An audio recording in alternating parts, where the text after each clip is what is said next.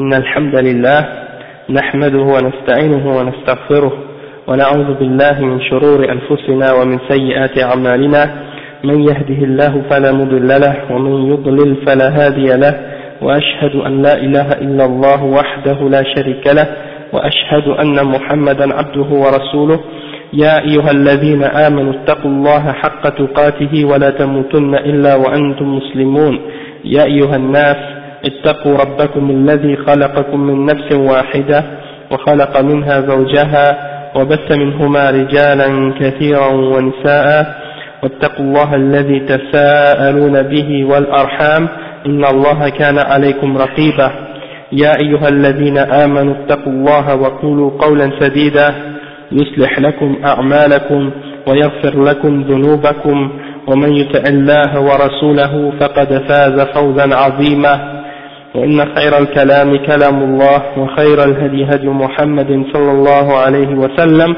وشر الأمور محدثاتها وكل محدثة بدعة وكل بدعة ضلالة وكل ضلالة في النار أما بعد Donc aujourd'hui, on va faire le sujet qui est Samaratul Iman bil Qada wal Qadar. Les fruits de la foi en Al Qada wal Qadar. D'accord Donc ça veut dire qu'est-ce que ça amène Le fait de dire qu'on croit en al-qada ou al-qadar, qu'est-ce que ça fait dans, en nous-mêmes, qu'est-ce que ça change dans nos vies, quel impact ça peut avoir du, le fait de croire en ça. Donc le chef, il a rapporté six, euh, six fruits ou six euh, conséquences d'avoir la foi en ce principe-là, qui est le sixième pilier de la foi, qui est le dernier parmi les six piliers de la foi. Et donc c'est avec ça qu'on va conclure euh, le sujet de notre livre. qui آه، est آه، الإيمان بالله وملائكته وكتبه ورسله واليوم الآخر والقضاء والقدر آه، والقدر خيره وشره Donc euh, le premier point, le chef dit إن من أعظم ثمرات الإيمان بالقضاء والقدر صحة إيمان الشخص بتكامل أركانه لأن الإيمان بذلك من أركان الإيمان الستة التي لا يتحقق إلا بها donc le cheikh il dit que parmi les bienfaits ou parmi les fruits les plus grands de la foi en al qadha ou al qadha il y a du fait que notre foi va devenir correcte acceptée d'Allah subhanahu wa ta'ala wa alaykum salam wa rahmatullahi wa barakatuh et on a complété les, les piliers de, notre foi en, euh, en, en Allah et en l'islam, et on a complété notre foi en complétant le sixième pilier, c'est-à-dire Al-Qadar ou Al-Qadar. Si quelqu'un n'a pas cru en Al-Qadar ou Al-Qadar, eh bien, c'est comme s'il a rejeté la foi en entier. Sa foi n'est pas complète. Il n'est pas un musulman tant qu'il ne l'a pas accepté. Comme c'est prouvé par le Coran et la Sunna. Et ça, on en a parlé depuis le tout début et on, en a reparlé dans les derniers cours. Et là, donc, ça c'est un des premiers euh, des points les plus importants, c'est que ça complète notre foi. Euh, deuxièmement, euh, parmi les fruits de la foi en Al-Qada ou Al-Qadar, il y a que ça amène la, la paix du cœur. Le Cheikh dit ومن ثمرات الإيمان بالقضاء والقدر طمأنينة القلب وارتياحه وعدم القلق في هذه الحياة عندما يتعرض الإنسان لمشاق الحياة. Wa salam wa rahmatullahi wa barakatuh. Donc il dit parmi les fruits de l'iman bil qada wal qadar, il y a que ça amène la paix dans le cœur et le repos du cœur. Et on ne devient pas euh, stressé dans notre vie à cause de la foi en ce, principe-là, lorsque l'être humain euh, fait face à toutes sortes de difficultés dans cette vie. Le cheikh dit, لا بد منه ولا راد له واستشعر, واستشعر قول, قول الرسول صلى الله عليه وسلم واعلم أن ما أصابك لم يكن ليخطئك وما أخطأك لم يكن ليصيبك donc le chef il dit que le serviteur il sait que tout ce qu'il a fait c'est prédestiné pour lui et il n'a pas le ça n'a pas le choix d'arriver. Euh, il ne peut pas le rejeter ou le repousser ou l'empêcher de se produire. Hein? Lorsque quelque chose est prédestiné, ça doit t'atteindre. Et lorsque tu réfléchis sur le sens de la parole du prophète sallallahu alayhi wa sallam, lorsqu'il a dit « Et sache que ce qui doit t'atteindre ne peut pas te rater, et ce qui te rate ne, ne pouvait pas t'atteindre. Hein? Donc ça c'est le hadith d'Ibn Abbas je ne sais pas si vous le connaissez ce hadith. Vous connaissez le hadith d'Ibn Abbas Que le prophète sallallahu alayhi wa sallam était assis sur un âne avec Ibn Abbas. Et il a dit Ya Ghulam, euh, Inni wa'allimuka kalimat. Hein? Il a dit oh, oh, jeune, c'est un jeune. Ibn Abbas, il était un petit garçon. Je vais t'apprendre quelques bonnes paroles. يحفظ Allah احفظ الله تجده تجاهك تعرف إلى الله في الرخاء يعرفك في الشدة ça dit oh، garde Allah subhanahu wa ta'ala il va te préserver il va te protéger et préserve Allah ça dire garde Allah subhanahu wa ta'ala rappelle-toi d'Allah wa alaykum salam wa rappelle-toi d'Allah tu le trouveras dans ta direction tu le trouveras dans ton chemin et rappelle-toi d'Allah subhanahu wa ta'ala dans la difficulté, dans la facilité. Lorsque tout va bien, rappelle-toi d'Allah ta'ala. Comme ça, lorsque tu seras dans des difficultés, il, se souviendra de toi. Et il a dit, وَعْلَمْ أَنَّ الْأُمَّةَ لَوْ اجْتَمَعَتْ عَلَى أَنْ يَنْفَعُوكَ بِشَيْءٍ لَا يَنْفَعُوكَ إِلَّا بِشَيْءٍ قَدْ كَتَبَهُ اللَّهُ لَكَ si, Sache que si tous les gens se réunissent pour te faire quelque chose euh, de, de mal, de bien, ne peuvent pas te faire accepter qu'est-ce que Allah a écrit pour toi. واعلم أن الأمة لو اجتمعت على أن يضروك بشيء لن يضروك إلا بشيء قد كتبه الله عليك. Donc, euh, et puis il a dit, dans, parmi ces hadiths la c'est là, là qu'il a dit, واعلم أن ما أصابك لم يكن ليخطئك وما أخطأك لم يكن ليصيبك. Ce qui t'est arrivé, ça ne peut pas te manquer. Et ce qui t'a manqué, ça ne peut pas t'arriver. Donc tout est prédestiné. Hein. Même si c'est comme par exemple tu dis à quelqu'un, euh, quelqu'un dit ben euh, c'est par exemple c'est l'heure, on a dit ça, des fois je me souviens j'ai dit ça à quelqu'un, c'est l'heure de la prière. je lui ai dit à ah, mon frère, oh mon frère, viens à la mosquée, ferme le magasin, viens à la mosquée. Il disait, oui mais peut-être que pendant que je vais à la mosquée, je vais manquer des commandes, je vais manquer des appels. Et là, j'ai dit à Akhi, tout ce que tu dois avoir dans cette dunya de risque, c'est écrit. Qu'est-ce qui doit, qu'est-ce que tu dois avoir, tu peux pas le manquer. Qu'est-ce que tu, qu'est-ce qui qu'est-ce que tu manques, ça ne pas t'arriver. Hein Donc, tu fais ce que tu as à faire pour Allah subhanahu wa ta'ala, de, tes devoirs et de tes obligations, et Allah subhanahu wa ta'ala va se charger du reste. Et tu mets ta confiance à Allah subhanahu wa ta'ala. Donc ça c'est très important de toujours réfléchir à, ce, à ce principe-là. Et après le chef dit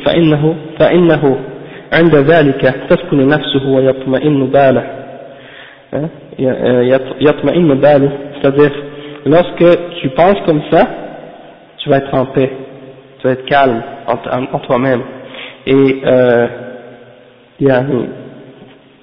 ton esprit va être en paix aussi Après le chef dit بخلاف من لا يؤمن بالقضاء والقدر فإنه تأخذه الهموم والأحزان ويزعجه القلق حتى يتبرم أو يتبرم بالحياء ويحاول الخلاص منها ولو بالانتحار كما هو مشاهد من كثرة الذين ينتحرون فرارا من واقعهم وتشاؤما وتشاؤما من مستقبلهم لأنهم لا يؤمنون بالقضاء والقدر فكان تصرفهم ذلك نتيجة نتيجة حتمية لسوء اعتقادهم Et ça c'est la réalité, qu'est-ce que le chef il explique ici Il dit, contrairement à la personne qui ne croit pas en Al-Qadar ou Al-Qadar, elle devient triste et elle devient dépressive et elle commence à être prise de toutes sortes de euh, comme des douleurs intérieures, des problèmes intérieurs, des conflits intérieurs, hein. elle commence à être euh, déprimée de la vie, hein, elle commence même à penser à se faire, à s'enlever la vie, jusqu'à même aller à se suicider. Comme c'est le cas, on voit ici dans la société, de plus en plus de gens se suicident parce qu'ils ne croient pas en Al-Qadha ou Al-Qadar. Et donc, ils, ils se suicident dans le but de s'enfuir de la réalité de leur vie, qui est, pour eux trop malheureuse, et ils sont pessimistes au sujet de l'avenir. Alors, étant donné qu'ils ne croient pas en Al-Qadha ou Al-Qadar, eh bien, ça les amène à se suicider. Et surtout ici au Québec, c'est un des pays où il y a le plus grand taux de suicide chez les jeunes de 18 à 25 ans dans le monde entier. Et la raison de ça, c'est justement parce qu'ils n'ont pas de iman en al qadra ou al Hein? Un, un, un, homme, sa, sa copine l'a quitté, ou bien une femme, son mari l'a laissé, ou une autre raison de ce genre, qu'est-ce qu'elle fait Elle se suicide. Pourquoi Parce que pour elle, quelque, la vie peut pas se vivre sans une personne en particulier. Alors il se suicide. Ou pour d'autres raisons, hein. Mais toutes ces raisons-là sont pas valables. Et s'il savaient le châtiment qui les attend pour celui qui se suicide, le prophète sallallahu alayhi wa sallam a dit que celui qui se suicide, il va continuer dans l'enfer à se suicider de la même façon, ou à se tuer de la même façon qu'il s'est suicidé éternellement comme ça dans l'enfer. Donc celui qui s'est jeté en bas d'un ravin, il va continuer à se jeter dans l'enfer en bas d'un ravin. Celui qui s'est tué avec une arme, un couteau, qui s'est coupé par exemple les veines ou peu importe quelle, de la façon qu'il s'est tué ou qui s'est pendu, eh bien, il va continuer à se tuer continuellement de cette façon dans l'enfer. Donc le chef dit, ما أصاب من مصيبة في الأرض ولا في أنفسكم إلا في كتاب من قبل أن نبرأها إن ذلك على الله يسير لكي لا تأسوا على ما فاتكم ولا تفرحوا بما أتاكم والله, ب... والله لا يحب كل مختال فخور Donc, le chef il dit euh, que Allah subhanahu wa ta'ala a dit Qu'est-ce qui vous. Rien ne vous atteint sur la terre, de même que dans vous-même, excepté que ce soit dans un livre, avant même que nous l'ayons créé. Et ça, c'est une chose qui est facile pour Allah Et ça, c'est pourquoi C'est pour que vous ne perdiez pas l'espoir de, ce que vous, de ce que vous avez manqué, et que vous ne vous prenez pas trop, de, euh, commencez pas trop à vous réjouir de ce que Dieu vous a donné. Hein et Allah n'aime pas les gens qui sont fiers et orgueilleux. Hein de cette catégorie-là. Et le chef il dit par la suite, Donc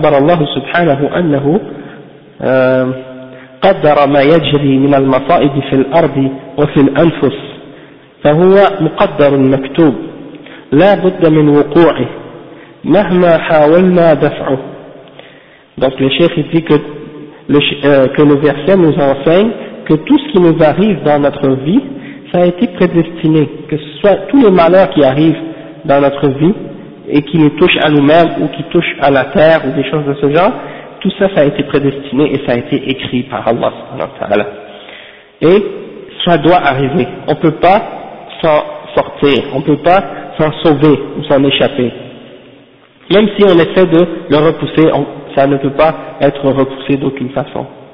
D'accord euh, et, et allez, ça, ça fait réfléchir aussi parce que des fois les il y a beaucoup de gens qui ne croient pas à Allah, qui ne croient pas à Al-Qadar Al-Qadar, et euh, si par exemple ils sont coupables d'un accident, ils sont victimes, pas victimes, mais comment je pourrais dire, si par exemple ils, ils sont euh, dans un accident, et ils sont impliqués dans un accident et que c'était de leur faute, indirect, euh, ils n'ont pas fait exprès, mais l'accident est arrivé, et ils étaient une des causes dans l'accident par exemple, eh bien ils vont s'en vouloir pour ça, peut-être pour le restant de leur vie, et ils vont avoir des remords, ils vont se sentir coupables de ça. D'accord Et je me rappelle d'une histoire que qu'une personne, par exemple, euh, euh par exemple, une, personne euh, attendait sa, mère ou son père pour euh, un événement important dans sa vie, et puis donc l'événement s'est produit, par exemple, la, la remise d'un certificat certificat d'un diplôme, une cérémonie importante. Donc la personne attendait que son, père ou sa mère soit présente pour assister à la remise des certificats ou des diplômes. Et puis, ils ne sont pas venus. Donc, qu'est-ce que la personne ressentait De la colère, parce que ses parents étaient absents. Mais qu'est-ce qui est arrivé par la suite C'est qu'on a contacté, cette personne, on lui a fait savoir que ses parents étaient morts dans un accident de voiture en route. Alors la personne a été traumatisée et s'est sentie coupable de la mort de ses parents parce que ils, sont, se sont, ils sont, morts alors qu'ils étaient en route pour voir cette personne et la personne avait de la colère pour ses parents alors qu'en réalité il savait pas que ses parents étaient morts. Mais la personne n'avait pas raison d'avoir des remords ou de se sentir coupable de ce, qui ce qui est arrivé à ses parents, puisque c'était prédestiné que ça devait se passer. Donc, euh, pour un musulman, alhamdulillah, c'est pas compliqué. On l'accepte parce qu'on sait, ça c'est qadar. Hein, tu es dans une voiture, tu fais un accident, ta femme meurt, ton enfant meurt, tu te retrouves toute seule, tu te dis mais un ça lui arrive, c'est fini, il n'a plus de raison de vivre. Peut-être même il va penser à se suicider. Tandis que le mu'min dit non, ça c'est le qadar. Et il continue son chemin, il continue sa vie. Hein. wa alaykum salam wa rahmatullahi wa barakatuh. Alhamdulillah. Donc, c'est ça l'importance de l'iman, du ou wa qadar.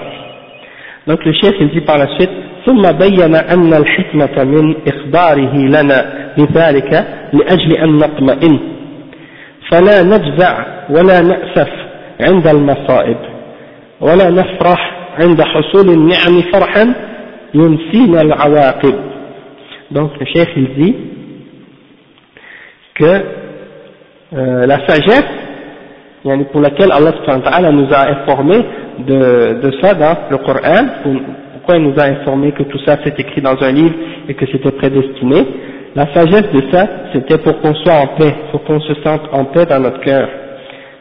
Et qu'on ne se décourage pas et qu'on ne perd pas l'espoir euh, lorsque un malheur nous atteint.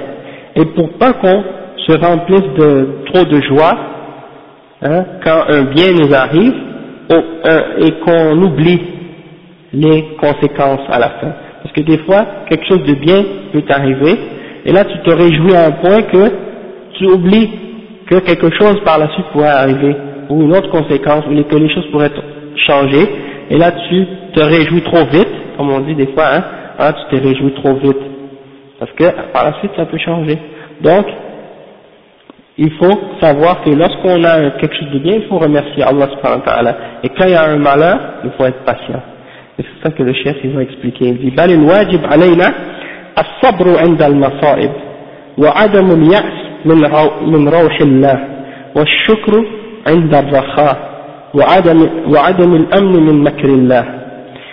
le chef il dit qu'est-ce qui est obligatoire pour nous c'est d'être patient lorsqu'il y a des malheurs et de ne pas de ne pas perdre l'espoir en la miséricorde d'Allah subhanahu wa ta'ala et d'être reconnaissant lorsqu'il y a de la facilité et du bien, hein, et de ne pas se sentir en sécurité contre les ruses et les plans d'Allah subhanahu wa ta'ala. Le chef dit بِاللَّهِ فِي Donc dans les deux états, que ce soit dans les états de joie, et, euh, de bien et dans les états de difficulté ou de malheur, on doit toujours rester euh, lié à Allah subhanahu wa ta'ala et toujours rester en contact avec Allah subhanahu wa ta'ala, euh, soit par la patience et par la reconnaissance vis-à-vis Allah subhanahu wa ta'ala. Le Cheikh il dit par la suite, قال أكرمة رحمه الله ليس أحد إلا وهو يفرح ويحزن يحزن ولكن اجعلوا الفرح شكرا والحزن صبرا le chef, il dit que Akrima, rahimahullah, a dit, il n'y a personne excepté qu'il soit heureux ou triste. Hein? Mais faites que votre joie soit un, reconnaissance et un remerciement pour Allah et faites que votre tristesse soit de la patience et de l'endurance pour Allah hein? Après le chef il dit, أن العبد لا يتخذ الأسباب الواقية من الشر والجالبة للخير للخير وإنما يتكل على القضاء والقدر كما يظن بعض الجهال وهذا من أكبر الغلط والجهل فإن الله أمرنا باتخاذ الأسباب ونهانا عن التكاسل والإهمال ولكن إذا اتخذنا السبب Donc, le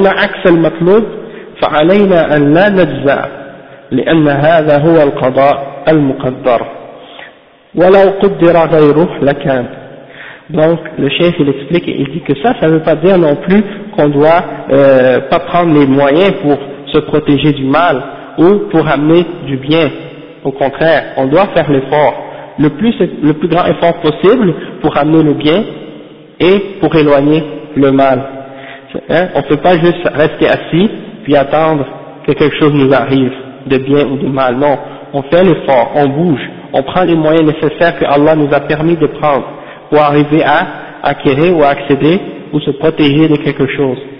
Mais, comme le chef nous dit, il y a certaines, personnes hein, parmi des ignorants qui ont mal compris ça.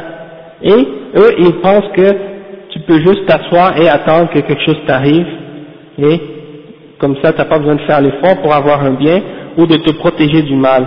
Hein. Donc par exemple, yani, tu vas rester euh, en dessous du soleil lorsqu'il fait très très chaud, puis tu vas pas prendre quelque chose pour te cacher de la tête pour pas que le soleil te brûle, et tu dis ah ça c'est pas grave.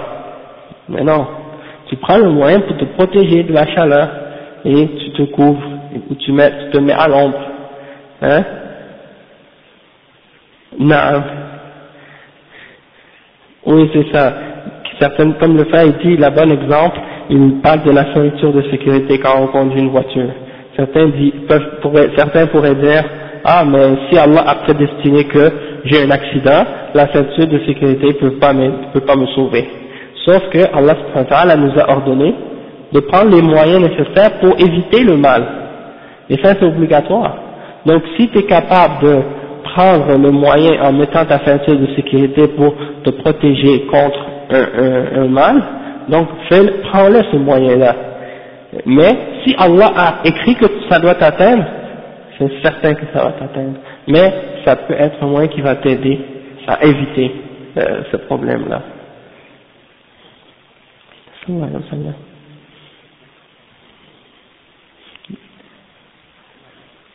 Non pour éviter Non.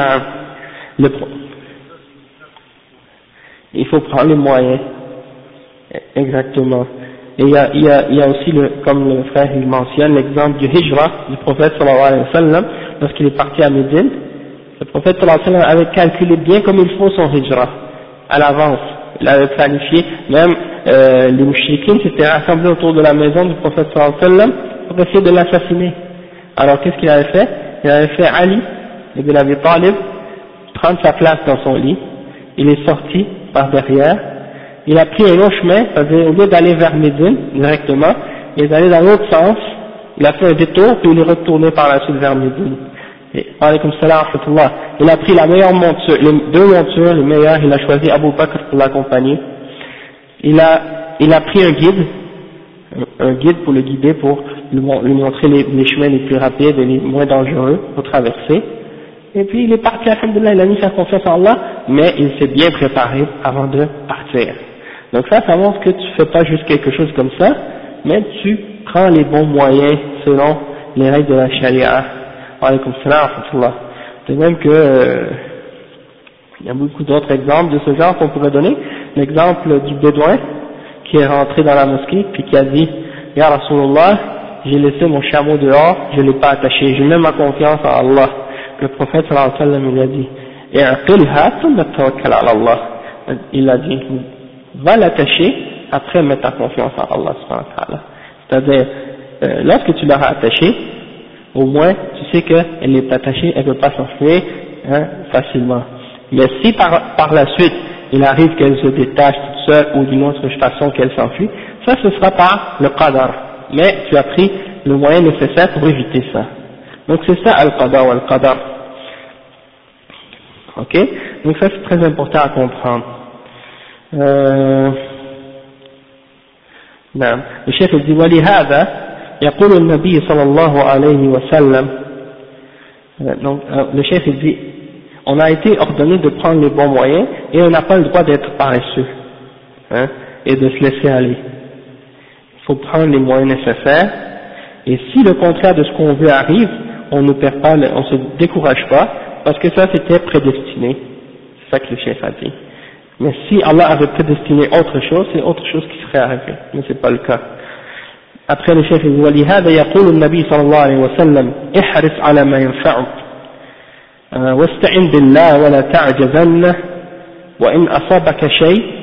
فلا تقل لو إني فعلت كذا لكان كذا وكذا ولكن قل قدر الله وما شاء فعل فإن لو تفتح عمل الشيطان رواه, البخ... رواه مسلم Donc, le cheikh, il mentionne un hadith par la suite pour montrer encore plus clairement euh, l'exemple de, de ce principe-là. Il dit que le prophète sallallahu alayhi wa sallam a dit, euh, il yani, fait, preuve, fait preuve, fait preuve de, elle fait beaucoup d'efforts pour avoir ce qui va te profiter et qui va t'amener du bien. Et mets ta confiance à Allah, billah, et ne te décourage pas. Et si un malheur euh, t'atteint, ne dis pas, oh si seulement j'avais fait telle ou telle chose, euh, telle ou telle chose ne serait pas arrivée. Ne dis pas ça. Il dit, mais dis plutôt, قدر الله وما شاء فعل c'est-à-dire, dit, ça c'est Allah qui l'a prédestiné et il fait ce qu'il veut. Hein? Parce que si tu commences à dire si, eh bien ça, ça va ouvrir la porte au shaitan. Hein? Et là, ça va commencer à amener toutes sortes de problèmes parce que tu vas commencer à dire, mais si j'avais pas fait ça, si j'avais fait ça et si j'avais pas fait ça, ça veut dire que tu commences à remettre en question la sagesse et euh, la prédestination d'Allah. Et ça, c'est ce n'est pas l'attitude du mu'min. Le cheikh par la suite il dit وَعَلَى العبد مَعَ هذا أن يحاسب نفسه ويصحح أخطاءه فإنه لا يصيبه شيء إلا بسبب ذنوبه قال تعالى وَمَا أصابكم من مصيبة فيما فبما كسبت أيديكم donc le cheikh il dit que le serviteur il doit toujours se remettre en question et se, et se compter lui-même ses euh, regarder lui-même sa, situation, regarder où il en est et regarder ses erreurs et essayer de les corriger. Parce qu'il n'y a aucun malheur qui t'atteint, excepté que c'est à cause de tes péchés. Le cher il dit que Allah a dit tout ce qui vous atteint de malheur, c'est à cause de ce que vos mains ont accompli. C'est-à-dire, c'est à cause de, vos actions. Hein tout, malheur qui vous atteint, c'est à cause de vos actions. Alors, lorsque tu vois que des malheurs t'atteignent, alors regarde tes actions, regarde ce que tu fais et essaie de le corriger. Essaie de, ta, de régler les problèmes que tu peux faire dans ta vie qui peuvent être la cause de ces malheurs-là. D'accord Non. Non. Et c'est soit pour te purifier de ton péché, hein, pour te pour t'effacer certains de tes péchés, hein, et pour te tester également dans ta foi. D'accord Parce que tout malheur qui t'atteint, c'est une c'est une kafara, c'est une expiation pour tes fautes que Allah te donne. Et ça c'est pour le mu'min, bien entendu. Lorsque un malheur t'arrive et que tu sais que ça vient d'Allah et que tu es patient, là tu as une expiation pour ton péché et tu as un effacement, euh, tu as une euh, augmentation de ta foi, une expiation de tes fautes. Et ça, on va l'expliquer tout, tout, dans pas grand temps, Inch'Allah. Le chef nous dit par la suite, ومن ثمرات الإيمان بالقضاء والقدر الثبات عند مواجهة الأزمات واستقبال المشاق واستقبال مشاق الحياة بقلب ثابت ويقين صادق لا, تزلزل لا تزلزله الأحداث ولا تهزه آه، الأعاثير لأنه يعلم أن هذه الحياة دار ابتلاء وامتحان وتقلب كما قال تعالى الذي خلق الموت والحياة ليبلوكم أيكم أحسن عملا وقال وقال تعالى ولنبلونكم حتى نعلم المجاهدين منكم Donc euh, le chef il dit que parmi les fruits de la foi hein, al-qada ou al-qadar, il faut être ferme, euh, c'est que ça nous donne la fermeté euh, à, affronter les difficultés et les épreuves de la vie. Et ça, ça, ça raffermit notre conviction et notre sincérité lorsque il y a des, des choses qui secouent notre vie, des, des, comme des tremblements euh, et des difficultés, des choses très dures. Donc, le fait d'avoir cette foi en al qadha Al-Qadar, eh ça nous garde, ça nous aide à rester plus dur et plus ferme lorsque ces choses-là se produisent.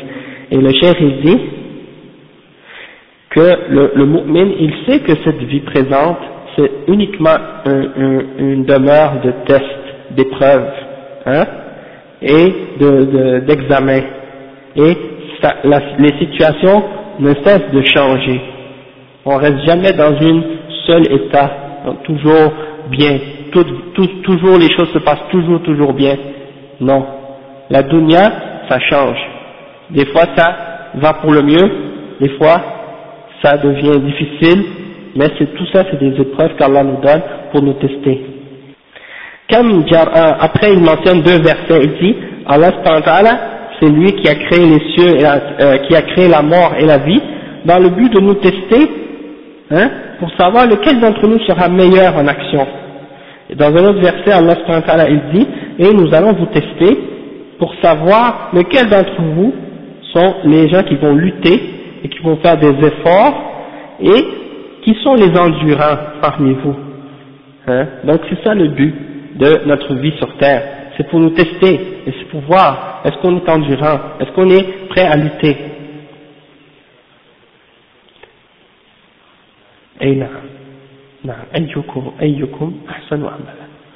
Donc lequel d'entre vous est le meilleur à l'action Et là je, précise en passant ici, il n'a pas dit ou amala mais il a dit ahsanu amala. Et beaucoup de gens, des fois, ils ne, ils ne prennent pas en, en note ça, c'est parce que beaucoup de gens regardent uniquement la quantité des actions, ils ne regardent pas la qualité non plus. Quelqu'un peut faire dix prières, et puis les fait, chacune d'entre elles, il, va faire deux rakats, il va les faire en deux minutes. Une autre personne va faire deux rakats seulement, mais il va se concentrer dedans, il va prendre 10 minutes pour la faire, ou même 20 minutes pour la faire. Mais avec beaucoup de concentration, beaucoup de sincérité, et beaucoup d'ikhlas, beaucoup de euh, cette prière-là qu'il a fait, même si elle est juste deux rakats, et l'autre en a fait 10, eh ces, deux rakats qu'il a fait ont plus de valeur que l'autre qui en a fait 10, mais qui n'avait pas de concentration et qui les faisait rapidement. Donc c'est pas uniquement la quantité, Et, et donc c'est une question de test également, comme j'ai mentionné.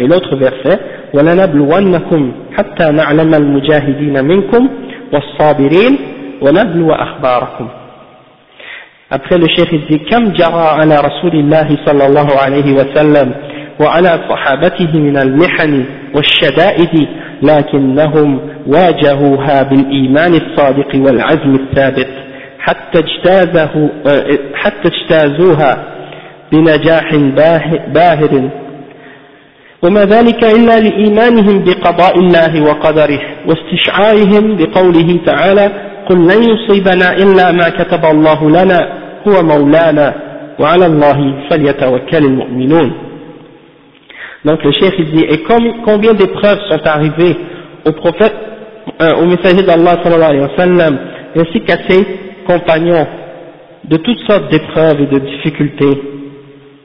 Mais euh, ils ont affronté ces épreuves avec beaucoup de foi, avec une foi sincère et avec une conviction ferme donc ils ont, ils ont reçu, ils ont, par la suite, ils ont eu beaucoup de succès et beaucoup de, euh, de victoires par la suite à cause de leur patience, à cause de leur endurance, à cause de leur foi, hein, parce qu'ils ont cru hein, à al qadha ou Al-Qadar. Et ils ont compris le verset dans lequel Allah a dit, Qul, c'est-à-dire dit, Allah il dit au messager d'Allah de dire à ses compagnons, Rien ne va nous atteindre, excepté ce qu'Allah nous a écrit, a écrit pour nous. Hein? C'est lui notre maître. Hein? et c'est à Allah qu'on doit mettre, et que les croyants doivent mettre leur confiance. Après, le cher il dit comme quatrième, euh, quatrième fruit de cette foi, il dit ومن ثمرات الإيمان بالقضاء والقدر تحويل المحن إلى منح آه، والمصائب إلى آه، إلى أجر كما قال تعالى ما أصاب من مصيبة إلا بإذن الله ومن يؤمن بالله يهدي قلبه والله بكل شيء عليم hein Parmi les fruits de la foi en Al-Qadar, c'est que ça transforme les, tests et les épreuves en, euh, en crédit ou en bien hein, pour nous. Et les épreuves, ça devient des récompenses. Au lieu d'être des châtiments, ça devient des récompenses pour nous. Comme Allah a dit, il n'y a pas d'épreuve qui nous atteint excepté par la permission d'Allah. Donc si ça t'atteint, c'est parce que c'est Allah qui l'a permis. D'accord Et après, comme, conséquence de ça, si on a cru, Allah nous augmente notre guidance et il guide notre cœur parce qu'il dit yu'min yahdi celui qui croit en Allah subhanahu wa ta'ala lors de ces épreuves là cette preuve de foi Allah guide son cœur hein وعلى الله والله بكل shay'in عليم et Allah est connaissance de toutes choses قال علقمه هو الرجل تصيبه المصيبة فيعلم, فيعلم أنها من عند الله فيرضى ويسلم hein Al-Qama il a expliqué, il donne, le tafsir de ce verset hmm? celui que Allah guide son cœur c'est qui il dit c'est l'homme un malheur l'atteint un malheur lui, lui arrive et il sait qu'elle vient d'Allah et il est satisfait et il se soumet à Allah subhanahu wa ta'ala Et le chef il dit par la suite, dans, euh, il continue, il dit ومعنى الآية الكريمة من أصابته مصيبة فعلم أنها من قدر الله فصبر واحتسب واستسلم لقضاء الله هدى, هدى الله قلبه وعوضه عما فاته من الدنيا هدى في قلبه ويقينا صادقا Donc, le chef il dit que la signification de ce verset, c'est que celui à qui un malheur euh, atteint, celui à qui, pour qui, euh, qui à qui lui arrive un malheur, et il sait que ce malheur a été prédestiné par Allah subhanahu wa ta'ala, et qui a été patient et endurant, hein, et, qui et qui recherche la récompense d'Allah subhanahu wa ta'ala dans cette patience et dans cette endurance-là, et qui se soumet à la destination et au décret d'Allah subhanahu wa ta'ala, Allah subhanahu wa ta'ala il guide son cœur et il lui remplace ce qu'il a perdu de cette dunya par de la guidance dans son cœur et de la conviction sincère. Donc il lui, il lui transforme ça par de, la, par de la foi et de la guidance et de la sincérité. Et ça, ça, ça me fait réfléchir un petit peu, ça me fait, ça me rappelle un principe, un principe très important c'est que Allah subhanahu wa ta'ala, euh, quand quelqu'un a la foi et quand quelqu'un fait du bien, Allah subhanahu wa ta'ala lui récompense par du bien. Hein et quand tu remercies Allah subhanahu wa ta'ala, Allah te récompense en, il te récompense en t'aidant à le remercier encore plus. Ok C'est comme ça. Et quand quelqu'un s'égare et se détourne, Allah le punit en, lui facilitant l'égarement et l'éloignement de la vérité. C'est pour ça que souvent, on voit que lorsque Allah il dit, euh, par exemple, et Allah augmente à ceux qui ont été guidés, il les, augmente en guidance. Et il dit, par exemple, au sujet des Juifs, فَلَمَّا زَارُوا Lorsqu'ils se sont déviés, Allah a dévié leur cœur. Hein Donc, à cause de leur... Eux-mêmes, ils ont dévié en premier. Allah les a par la suite, par conséquence, par conséquence de ça, il les a déviés. Allah ce wa a il dit dans le Coran, فأما ثمود فهديناهم فاستحبوا العمى على الهدى.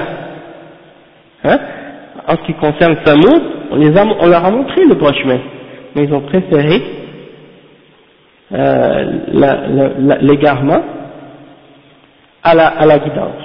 Hein. Et Allah dit dans le Coran,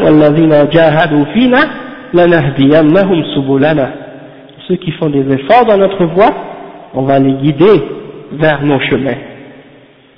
Donc, ça veut dire que la foi est toujours une conséquence de quelque chose de bien qu'on a fait et parce qu'on demande à Allah de nous guider et Allah nous récompense par la guidance. De même que l'égarement, Allah n'égare pas une personne euh, sans raison. Allah égare une personne parce qu'elle ne veut pas guider, Ou bien il l'égare parce qu'elle suit l'égarement, elle cherche l'égarement. Tandis que celui qui cherche la guidance et qui cherche le droit chemin et qui cherche le bien, Allah le guide. Hein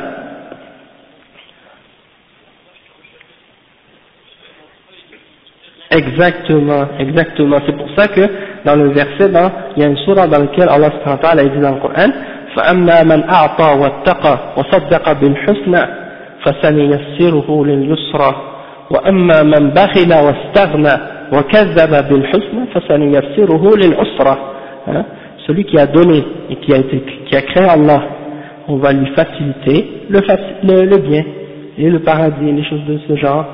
Mais celui qui a été euh, euh, avare et qui a été qui, qui, qui croit qu'il se suffit à lui-même, qu'il n'a pas besoin d'Allah, euh, et qui a renié le bien, hein, alors on va lui faciliter vers le mal, vers l'égarement, etc. Donc toujours c'est une sorte de un cercle, hein, une chaîne. C'est pour ça que lorsque vous entrez dans un péché, ce péché-là souvent va vous amener à un autre péché. Et cet autre péché va vous amener à un autre péché. Et cet autre péché va vous amener à un autre. Et ça devient un cercle. Et c'est pour ça qu'il faut couper ce cercle en se repentant, en demandant pardon à Allah et en faisant des bonnes œuvres. C'est pour ça que le prophète sallallahu alayhi wa sallam a dit اتق الله حيثما كنت وأتبع السيئة الحسنة تمحوها وخالق الناس بخلق حسن Il a dit crains Allah où est-ce que tu es, peu importe où tu es et fais suivre le péché par une bonne action elle va l'effacer et agis avec les gens avec un bon comportement donc ça, ça nous montre que lorsque tu as fini de faire un péché, si tu as fait un péché tu demandes pardon à Allah suis ce péché-là par une bonne action. Et le fait d'avoir fait la bonne action par la suite, ça va l'effacer. Et ça, ça, ça rappelle le choix d'un sahabi. Et ce sahabi, il était parmi les rues de, les petites, les euh, petites ruelles dans al à cette époque-là, et il a croisé une femme.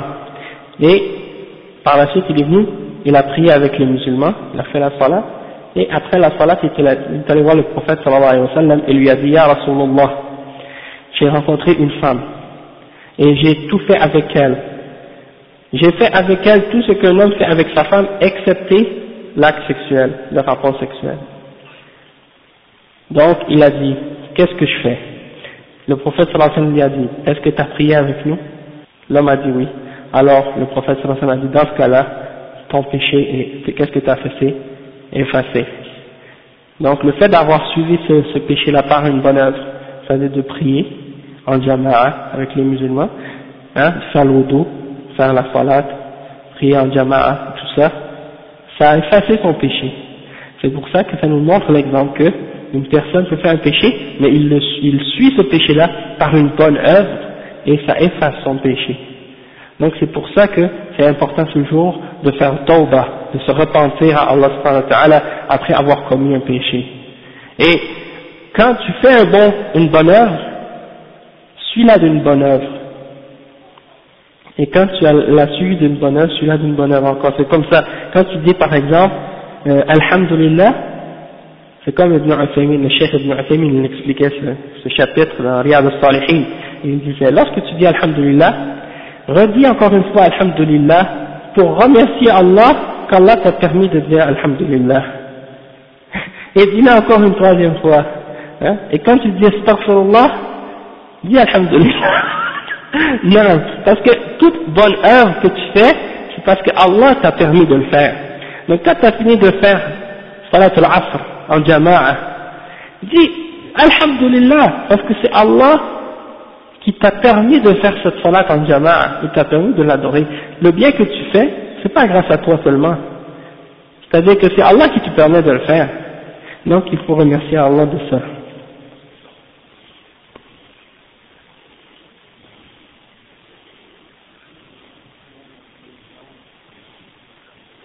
Non, alhamdulillah. Ça c'est un exemple. Tu dis alhamdulillah qu'Allah m'a donné une langue pour que je puisse le glorifier avec. C'est vrai. Si Allah t'avait pas donné la langue, tu ne pourrais pas dire alhamdulillah. Donc donc, en réalité, tout le bien, tout ce que tu as, tout, le bien revient à Allah tout le temps. Hein Donc, c'est déjà, c'est une, grande miséricorde, subhanallah. Donc, euh, après, le chef, il dit, donc, celui qui a Allah guide son cœur, et le chef, il dit, donc Allah lui change ça pour de la guidance dans son cœur, comme on a dit, il dit ça ça concerne les malheurs qui nous atteignent parmi les dans les choses de la dunya qu'Allah nous a donné dans la prédestination ça n'a rien à voir avec les, êtres humains on n'a pas été on n'a pas voulu que ces choses-là arrivent on n'a pas de on n'a pas rapport avec l'avènement de ces, ces malheurs-là comme quand il y a un tremblement de terre c'est pas notre faute, il n'y a personne qui a voulu ça, il n'y a personne qui a causé ça. C'est Allah qui a prédestiné que ces choses-là se produisent. La même chose que pour les autres malheurs, oui. Ça peut également comme résultat de nos actions ou de nos péchés aussi. Souvent, c'est ça la, raison. Allah, il fait que les désastres naturels, les choses qui se produisent dans le monde, arrivent à cause de nos péchés souvent. Hein, mais les, matérialistes, les gens qui croient pas à Allah, ils essaient de ramener ça uniquement à des causes naturelles qui ont aucun euh, rapport avec la morale ou aucun rapport avec les actions qu'on peut faire. Hein? Louisiane, ouais. Et, c'est comment ça s'appelle cet endroit-là Le Louisiane, ça s'appelle comment Ouais, Nouvelle-Orléans, exactement. Ça, c'est un exemple clair. Et, puis c'est pas juste le Nouvelle-Orléans, combien il y a d'ouragans et de tornades qui tombent sur les États-Unis, combien d'inondations puis de, de, de, de problèmes qui arrivent là-bas, tout ça à cause des péchés des gens.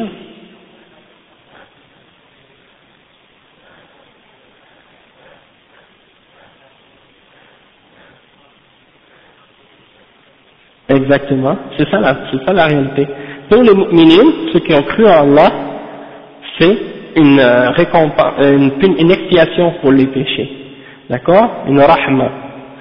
Mais pour les koufars, c'est un châtiment, c'est une punition. Oui, euh, exactement.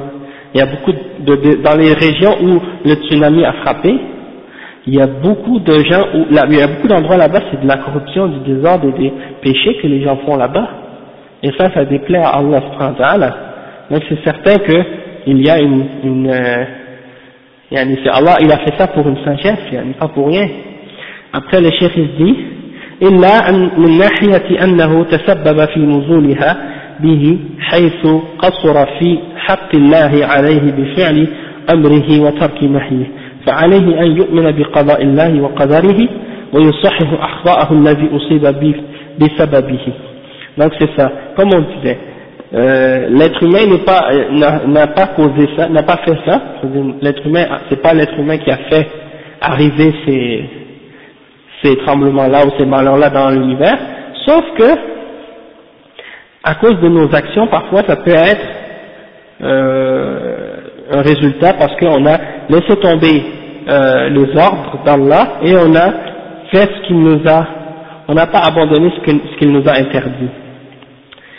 Après le cheikh dit وبعض الناس يخطئون خطأ فاحشا عندما يحتجون بالقضاء والقدر على فعلهم للمعاصي وتركهم للواجبات يقولون هذا مقدر علينا ولا يتوبون من ذنوبهم كما قال تعالى المشرك كما قال المشركون لو شاء الله ما أشركنا ولا آباؤنا ولا حرمنا من شيء وهذا فهم سيء للقضاء والقدر لأنه لا يحتج بهما على فعل المعاصي والمصائب وإنما يحتج بهما على نزول المصائب والاحتجاج بهما على فعل المعاصي قبيح لأنه ترك للتوبة وترك للعمل الصالح المأمور بهما والاحتجاج بهما على المصائب حسن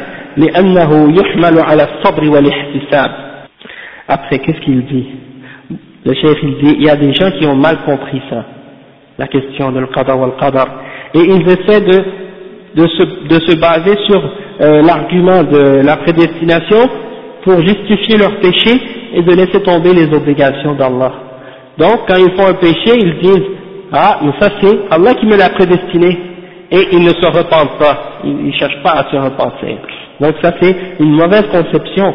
Et ça, ça ressemble à, ça ressemble à quoi Ça ressemble à l'exemple des mouchriquines qui disaient, et si Allah avait voulu, on n'aurait pas, si Allah, euh, si Allah, euh, si Allah aurait voulu, nous n'aurions pas commis le shirk, ni nous, ni nos ancêtres.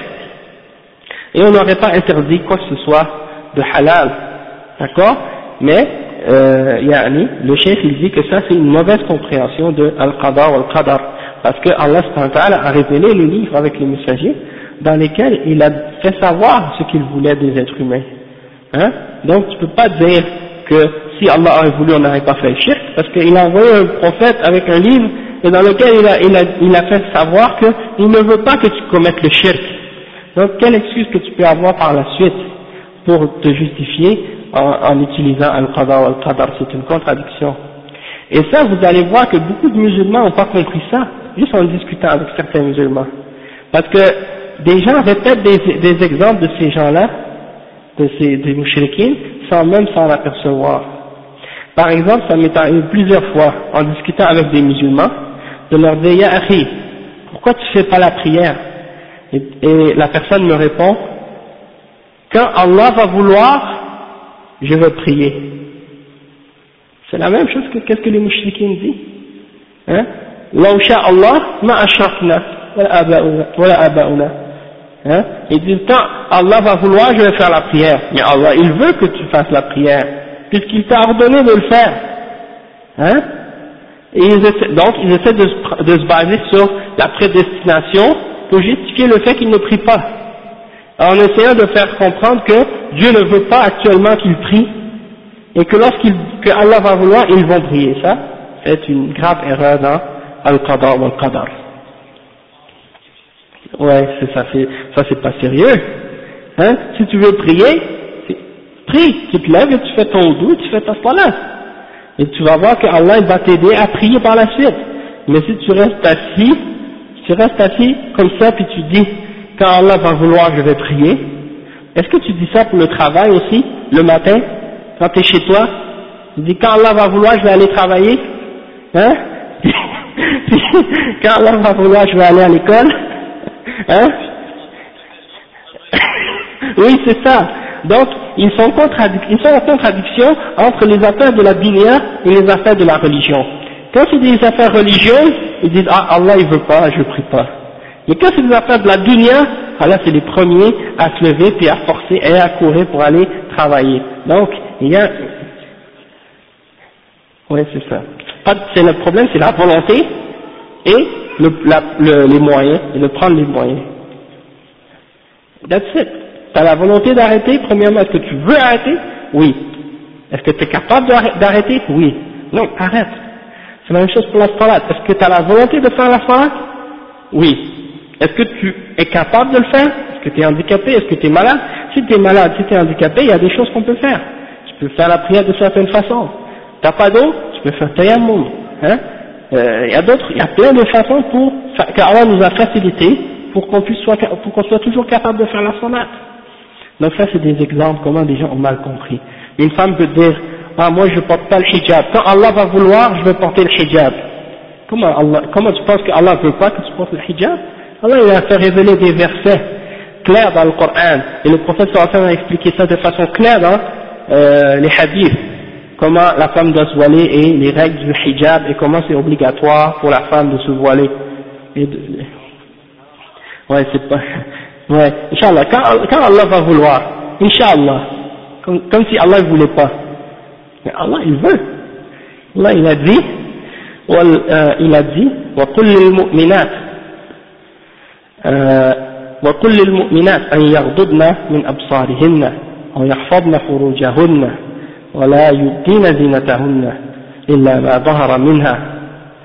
et dit aux croyants de baisser leur regard et de garder leur chasteté et de ne laisser paraître de leurs atouts que ceux qui en paraît hein et certains ulama ont dit il y en a qui ont dit que c'est les vêtements extérieurs. lorsque la femme sort, elle met son djilbab sur elle, on ne voit rien d'elle excepté ses vêtements. D'autres ont dit que c'est les mains et le visage qui peuvent être montrés. Et ça, il y a une différence d'opinion à ce sujet-là entre les ulama. Par contre, ils sont d'accord pour dire que si dans la société il y a beaucoup de fitna, beaucoup de désordre, beaucoup de corruption, la femme est obligatoirement elle est obligée de se couvrir son visage dans ces sociétés-là. Même ceux qui disent que ce n'est pas obligatoire de, de, cacher le visage, dans la société où il y a la fitna, ils disent que la femme doit se couvrir le visage. Donc ça c'est euh, une clarification. Et ils disent dans le Coran, Ya nabi, qul قل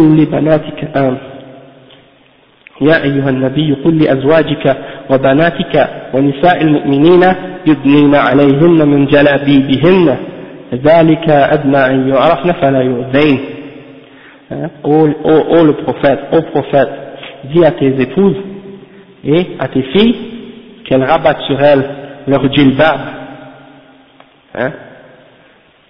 Donc ça c'est des ordres clairs et les sahaba ils ont expliqué la description c'est quoi le djilbab Ils c'est un drap, un long, un long tissu, un long drap qui couvre la tête aux pieds et qui ne laisse paraître qu'un seul œil.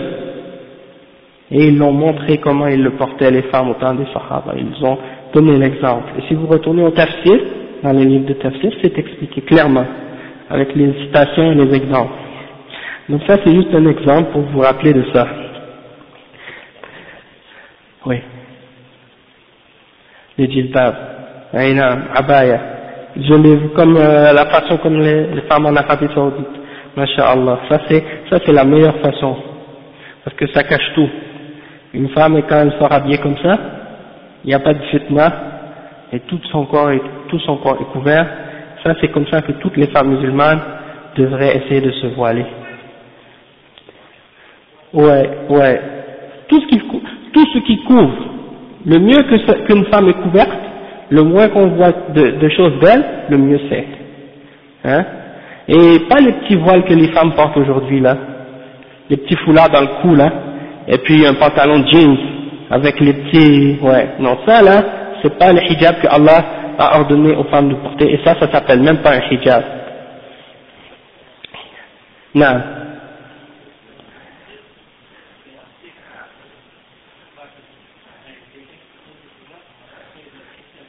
le niqab. Ouais, j'ai reçu le, le, email, un frère de, de, de Médine m'a envoyé ça.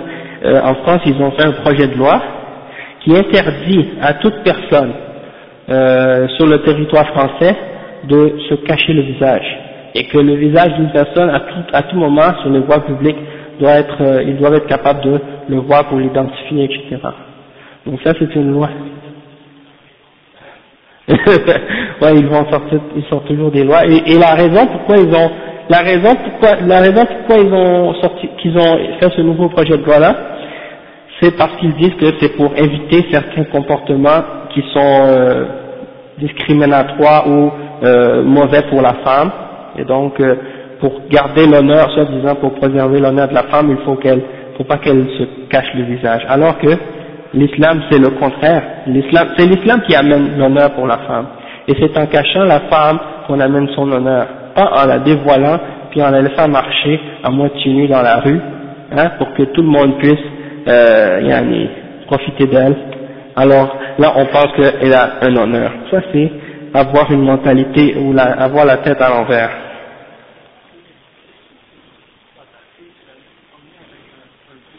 mais eux, ils le laissent, ils le laissent eux ils mais eux ils le laissent, eux, ils n'ont pas de, de comme on dit, ils n'ont pas de ghayra. Et le c'est quoi C'est d'avoir l'honneur, le sens de la jalousie pour sa femme.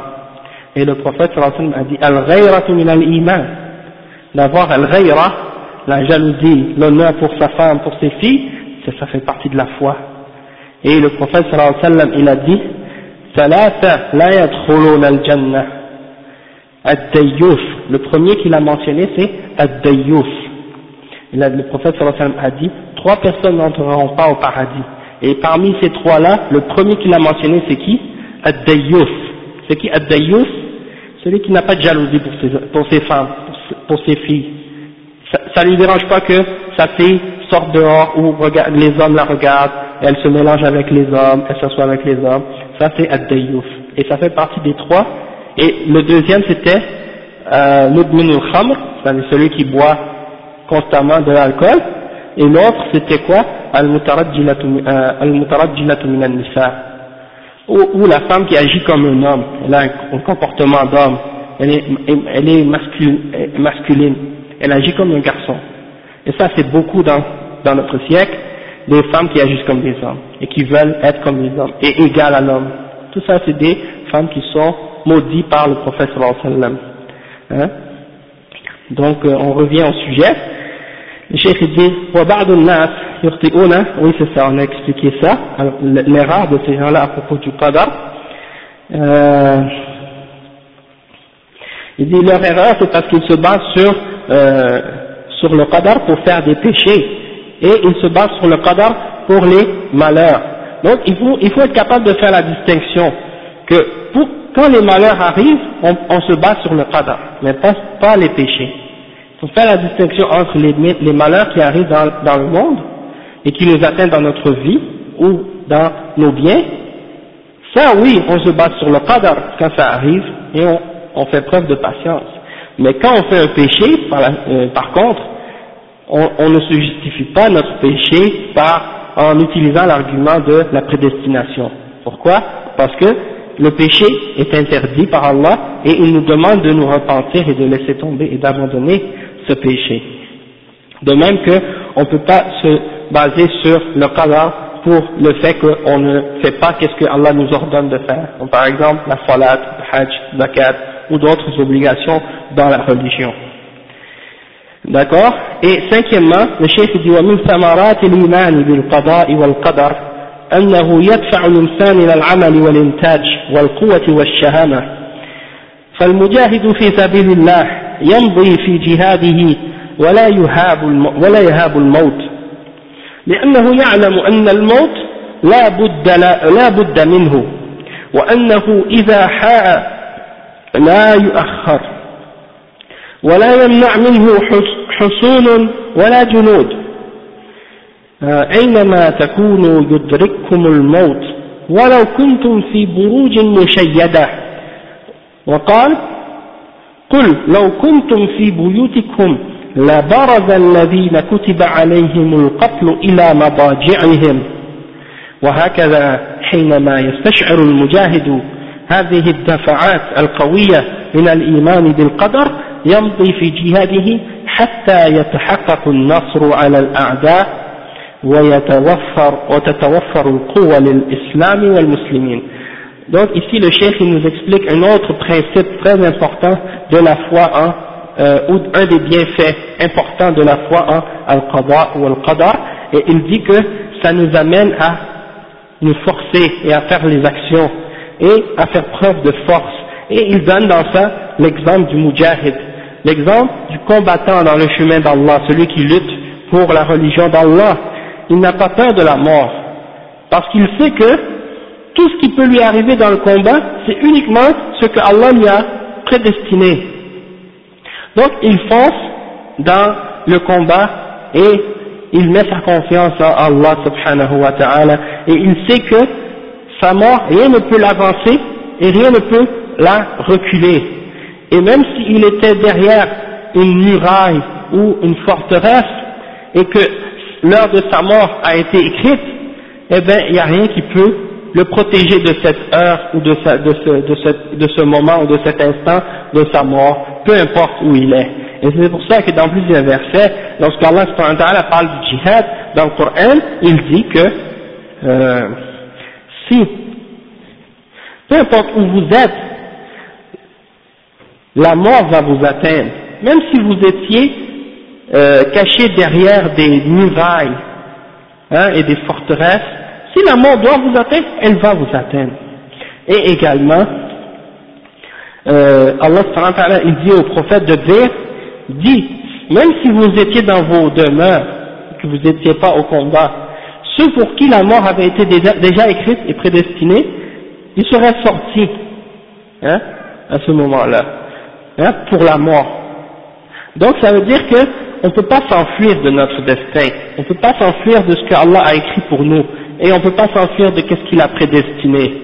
Donc il faut avoir confiance en Allah Et lorsque le mujahid, celui qui combat et qui lutte dans le chemin d'Allah, est rempli de cette foi hein, la prédestination, il continue dans sa lutte et dans son djihad, wa alaykum salam wa rahmatullahi wa barakatuh, il continue dans son djihad et c'est là que Allah lui donne la victoire sur ses ennemis, hein, et que la force revient pour les musulmans et pour l'islam.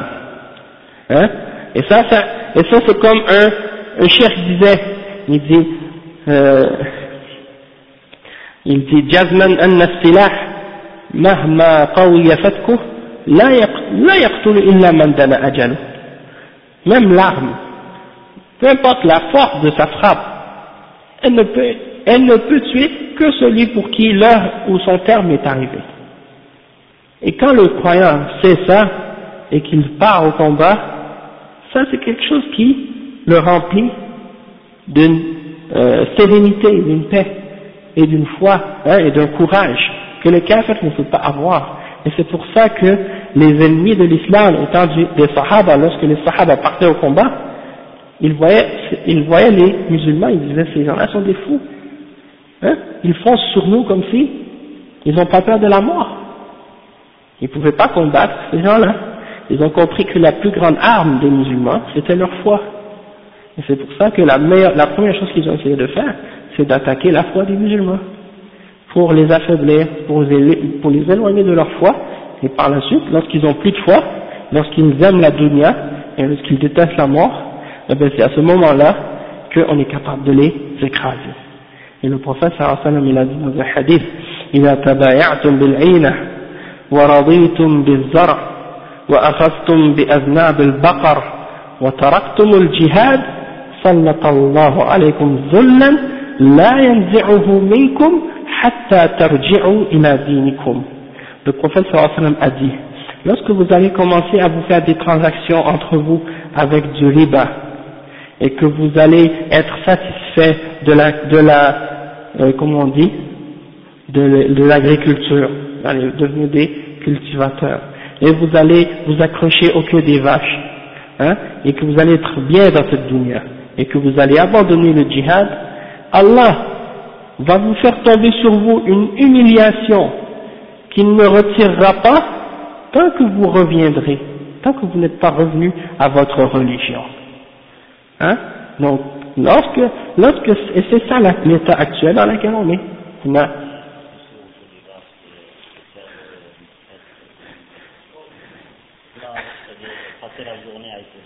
Non, pas nécessairement.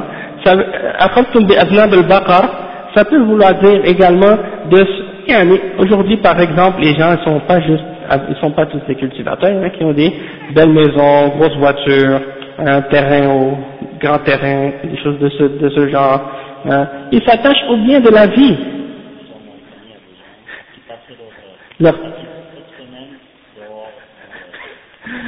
Dans, la, dans le badi, hein. ouais, c'est ça.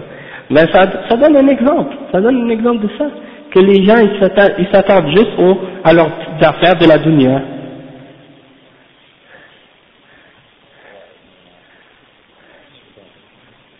Non, c'est pas juste, c'est pas le fait qu'ils ne prient pas. Peut-être qu'ils prient, ils prient, mais ils aiment la dunya. Il y a un hadith même aussi qui dit, il y a un temps, je ne sais pas en arabe par cœur, mais je sais que le hadith a dit, il y a un temps où vous allez être, tous les ennemis de l'islam, les ennemis, vos ennemis vont être autour de vous, comme on se rassemble autour d'un plat ou d'un chaudron. Hein. Chacun veut prendre un petit peu de, ce chaudron-là. Donc, ils vont se rassembler vos ennemis autour de vous comme ça. Hein Et euh, le prophète, il y a un sahabi qui a demandé, à est-ce que ce jour-là, on va être peu nombreux, ya Rasulallah, ou bien c'est parce bien quoi, Yanni, est-ce que c'est à cause de notre, la, qu'on sera un petit nombre, hein? Le prophète a dit, non, ce, sera pas, ce ne sera pas parce que vous êtes un petit nombre, vous serez nombreux comme comme rosa hein vous êtes comme la mousse là sur l'eau vous n'êtes pas vous êtes pas solide vous n'êtes pas fort vous êtes faible à à ce moment-là donc ça veut dire que c'est pas une question uniquement de nombre de quantité mais c'est une question de iman et de yaqin de taqwa hein de ikhlas de sidq sincérité envers Allah et également euh, le chef il dit وكذلك comme sixième point il dit وكذلك الإيمان بالقدر يتوفر الإنتاج والثراء لأن المؤمن إذا علم أن الناس لا يضرونه إلا بشيء قد كتبه الله عليه ولا ينفعونه إلا بشيء قد كتبه الله له فإنه لن يتواكل ولن يهاب المخلوقين ولن يعتمد عليهم وإنما يتوكل على الله ويمضي في طريق الكسب وإذا أصيب بنكسة لم يتوفر له مطلوبه فإن ذلك لا يثنيه عن مواصلة الجهود ولا يقطع منه باب الأمل ولا يقول لو أنني فعلت كذا وكذا كان كذا وكذا ولكنه يقول قدر الله ما شاء فعل ويمضي في طريقه متوكلا على الله مع تصحيح خطئه ومحاسبته لنفسه وبهذا يقوم كيان المجتمع وتنظيم مصالحه وصدق الله حيث يقول ومن يتوكل على الله فهو حسبه إن الله بالغ أمره قد جعل الله لكل شيء قدرا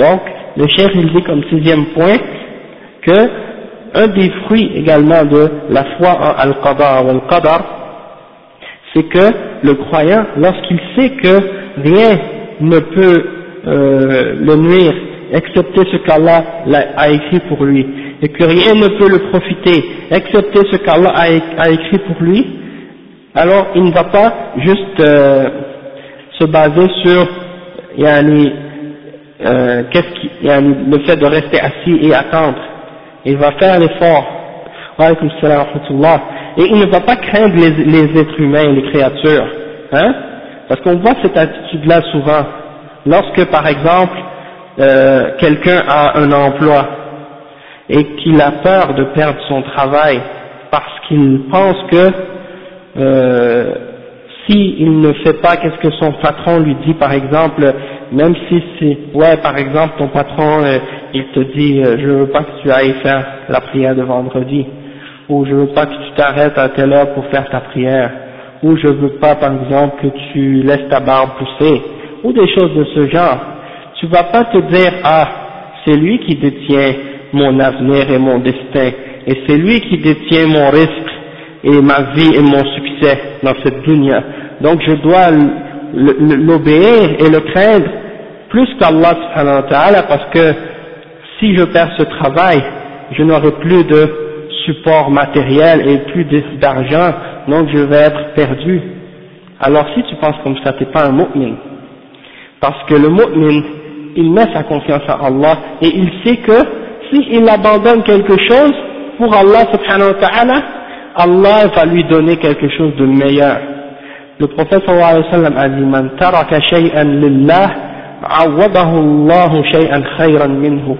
celui qui abandonne quelque chose pour Allah, Allah va lui remplacer cette chose par quelque chose de meilleur. Donc, si quelqu'un parmi tes employeurs te dit « je veux pas que tu fasses quelque chose de la religion dans, dans ton emploi ou durant tes heures de travail ou je sais pas quoi » et qu'il veut t'empêcher d'adorer ton Créateur, celui qui t'a créé et qui t'a tout donné, Hein? alors tu lui dis, écoute, tu n'es qu'une créature, tu n'as pas créé le soleil, tu n'as pas créé l'air que je respire, et tu n'as pas créé l'eau que je bois. Alors, je n'ai pas à te demander la permission pour adorer celui qui m'a créé sans ta permission. Alors tu dis, soit que tu m'acceptes tel que je suis en tant que serviteur d'Allah, ou soit que je je démissionne et je vais ailleurs. Parce que le risque vient d'Allah subhanahu wa ta'ala, il ne vient pas des créatures. Et Allah subhanahu wa ta'ala, il est muqallib al-qulub, il est celui qui a tous les cœurs de créatures entre ses deux doigts, et il les change comme il veut. Yuqallibuha kayfa Donc ça veut dire que tu mets ta confiance en Allah subhanahu wa ta'ala, et tu sais que si quelque chose a été prédestiné pour toi, ça va t'arriver, même si tu essaies de t'en échapper. Et s'il décide de te mettre à la porte, pour une autre raison, autre que celle de la religion, il va le faire. Alors, tout a été prédestiné. Mets ta confiance à Allah et obéis à Allah. Et ne laisse pas une créature ou un être humain te faire euh, négliger ou mettre de côté tes obligations vis-à-vis vis à vis son Créateur. Et ça, c'est une fitna ici dans ce pays, parce que beaucoup de musulmans sont venus ici, et parfois avec de grands espoirs et de grandes espérances d'avoir beaucoup de choses de mieux dans leur dunya. Et ils arrivent ici et puis ils se laissent rabaisser devant les kuffars. Et ils font plein de compromis pour leur religion en pensant qu'en faisant tous ces compromis-là, et en laissant tomber plein aspects de leur religion, ils vont être capables d'avancer plus haut dans cette société et d'avoir plus de bien dans la dunya. Et ils ont oublié que c'est pas ça le but pour lequel on a été créé. On a été créé pour l'ibada. On a créé les djinns et les hommes uniquement pour qu'ils nous adorent. Donc c'est ça le premier but de notre création, pour qu'on adore Allah. Parce que Allah il dit, il c'est-à-dire pour qu'il m'adore. Donc ça veut dire que il faut garder ça en conscience et garder ça en tête et ne pas se laisser impressionner ou influencer et commencer à faire des compromis pour notre religion. Et moi j'ai vu cette attitude-là chez beaucoup parmi les musulmans qui sont venus ici. Tu vois par exemple une femme musulmane, quand elle va se présenter chez les koufars pour montrer qu'elle veut faire un emploi ou un travail, on dirait qu'elle insiste et elle montre qu'elle euh, est fière de dire qu'elle ne porte pas le hijab devant eux et de montrer qu'elle n'est pas comme les autres femmes musulmanes qui obéissent et qui craignent Allah subhanahu wa ta'ala parce que elle veut montrer qu'elle est comme les non-musulmans et que si ils l'engagent, elle va être, elle va être euh, fière de montrer qu'elle respecte pas les règles de l'islam devant les koufars parce qu'elle essaie de leur, de leur faire plaisir.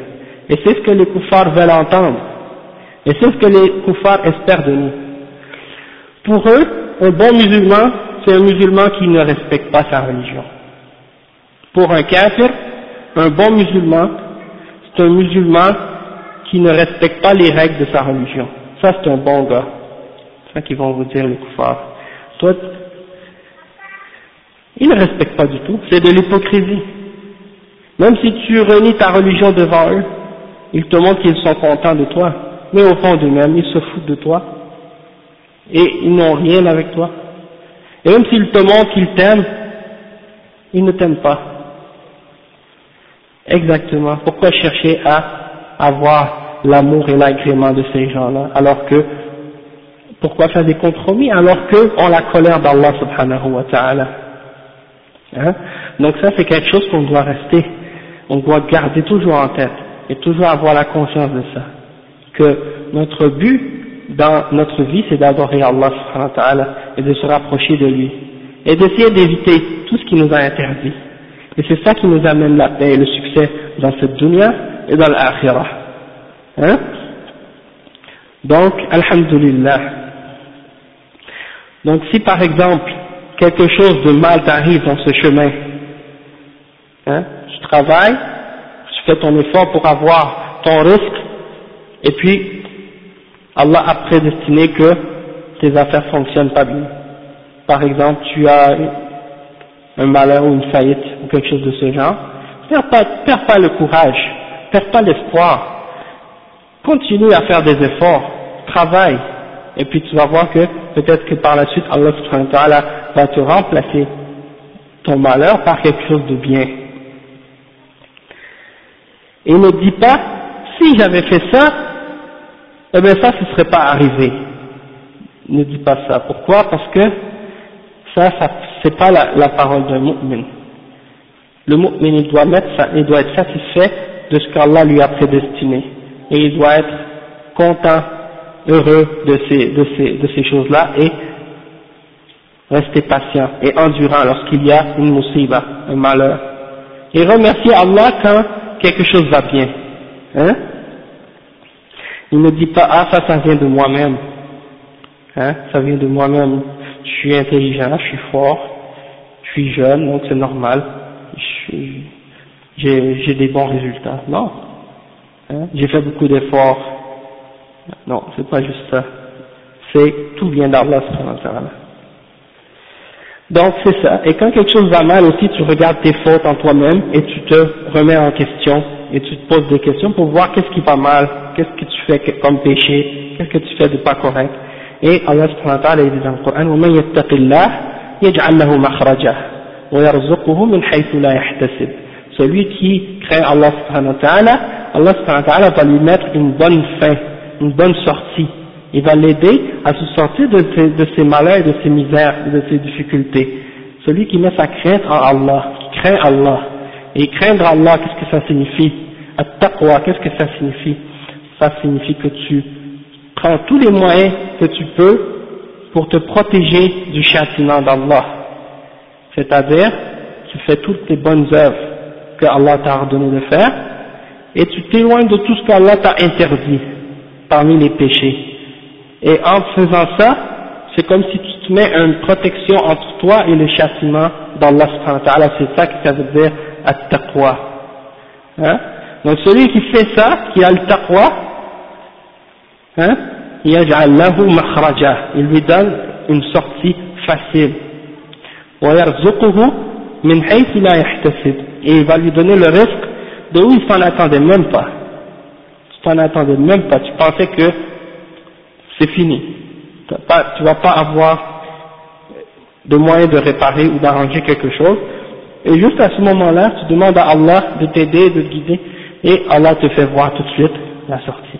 Et combien de frères, je suis certain, qui sont capables de donner des exemples de choses comme ça qui leur sont arrivées dans leur vie, et si on leur demandait, on pourrait en avoir des dizaines et des dizaines. Ouais, c'est ça. Hein? Celui qui met sa confiance à Allah, Allah lui suffit. Hein?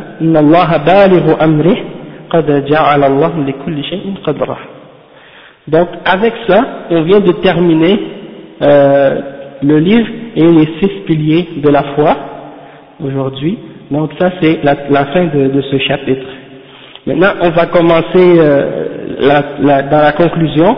Le chers a mis deux chapitres. Un chapitre sur Al-Wala al-Bara et un autre chapitre sur التحذير من البدع